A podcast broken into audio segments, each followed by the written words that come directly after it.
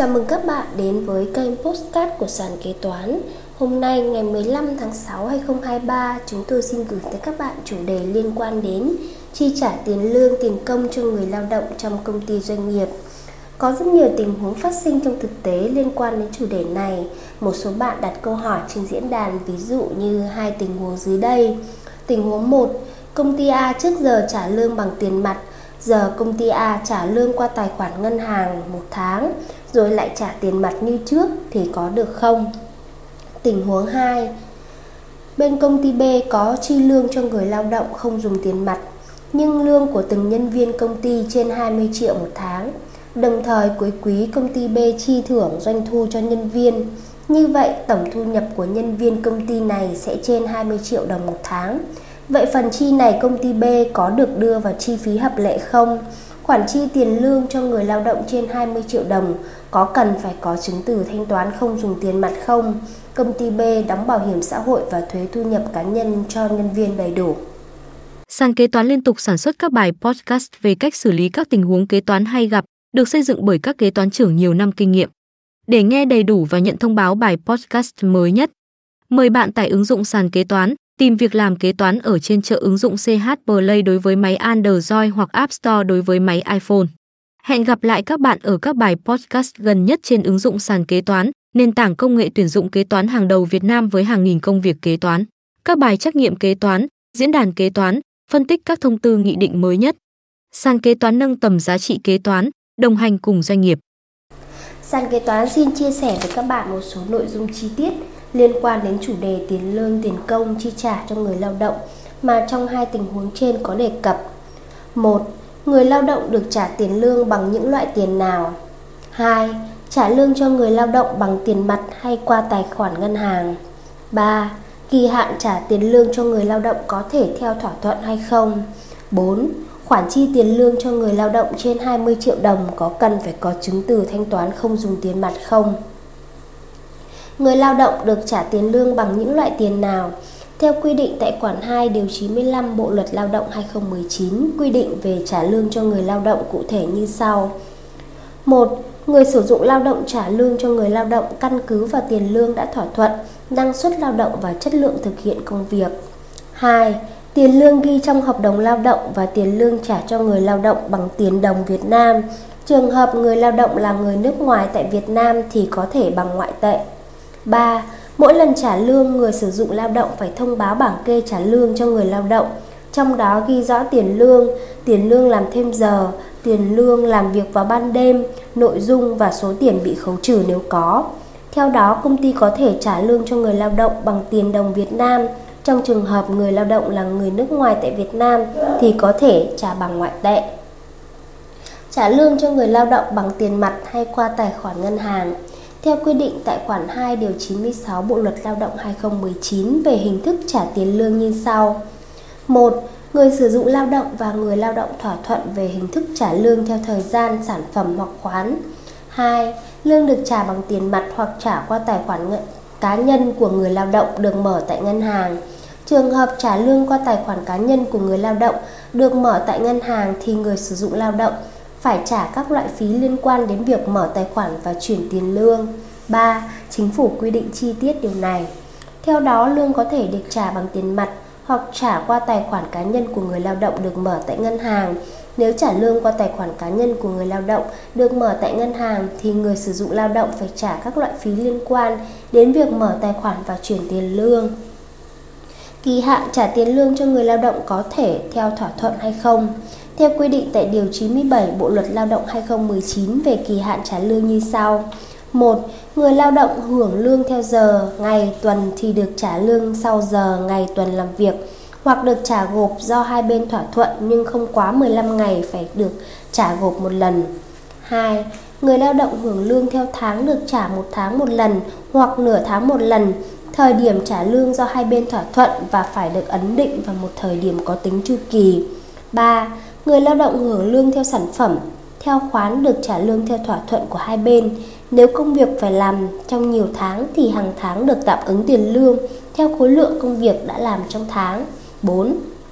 Trường hợp vì lý do bất khả kháng mà người sử dụng lao động đã tìm mọi biện pháp khắc phục nhưng không thể trả lương đúng hạn thì không được chậm quá 30 ngày. Nếu trả lương chậm từ 15 ngày trở lên thì người sử dụng lao động phải đền bù cho người lao động một khoản tiền ít nhất bằng số tiền lãi của số tiền trả chậm tính theo lãi suất huy động tiền gửi có kỳ hạn một tháng do ngân hàng nơi người sử dụng lao động mở tài khoản trả lương cho người lao động công bố tại thời điểm trả lương. Theo đó, người lao động hưởng lương theo giờ ngày tuần thì được trả lương sau giờ ngày tuần làm việc hoặc được trả gộp do hai bên thỏa thuận nhưng không quá 15 ngày phải được trả gộp một lần. Người lao động hưởng lương theo tháng được trả một tháng một lần hoặc nửa tháng một lần. Trường hợp vì lý do bất khả kháng mà người sử dụng lao động đã tìm mọi biện pháp khắc phục nhưng không thể trả lương đúng hạn thì không được chậm quá 30 ngày. Nếu trả lương chậm từ 15 ngày trở lên thì người sử dụng lao động phải đền bù cho người lao động một khoản tiền bằng ít nhất số tiền lãi của số tiền trả chậm tính theo lãi suất huy động tiền gửi có kỳ hạn một tháng do ngân hàng nơi người sử dụng lao động mở tài khoản trả lương cho người lao động công bố tại thời điểm trả lương. Khoản chi tiền lương cho người lao động trên 20 triệu đồng có cần phải có chứng từ thanh toán không dùng tiền mặt không? Căn cứ theo Điều 4 Thông tư 96-2015 TT-BTC quy định như sau.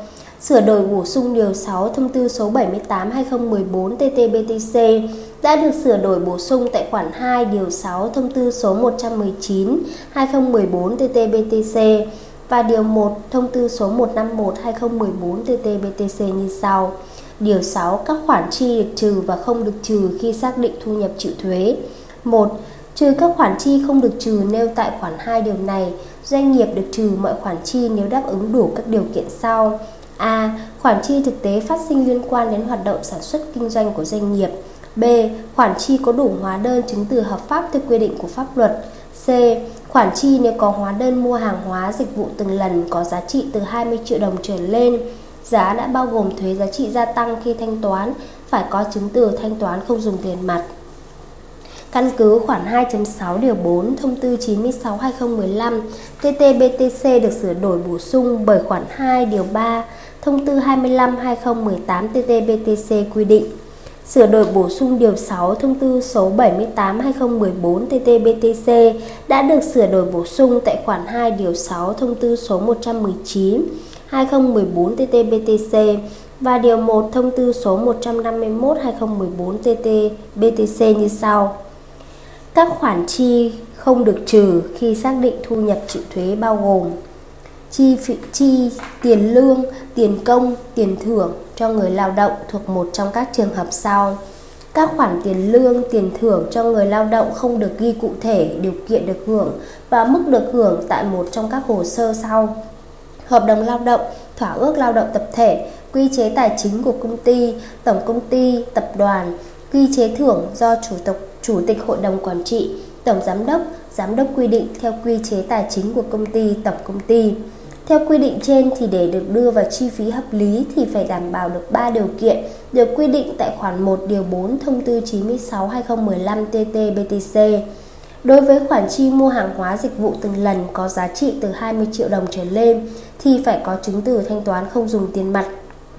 Tuy nhiên trường hợp của của công ty là chi tiền lương, tiền công, tiền thưởng cho người lao động không phải là các khoản chi mua hàng hóa dịch vụ. Do đó khoản chi này nếu vượt quá 20 triệu đồng thì cũng không bắt buộc phải có chứng từ thanh toán không dùng tiền mặt. Như vậy để được đưa vào chi phí hợp lý đối với khoản chi tiền lương, tiền công, tiền thưởng cho người lao động thì công ty cần có hợp đồng lao động, hóa đơn chứng từ thanh toán có thể dùng tiền mặt. Đồng thời các khoản chi này phải được đề cập cụ thể về điều kiện hưởng và mức hưởng tại một trong các hồ sơ quy định tại điểm B khoản 2.6 nêu trên. Người lao động bị khấu trừ tiền lương trong những trường hợp nào?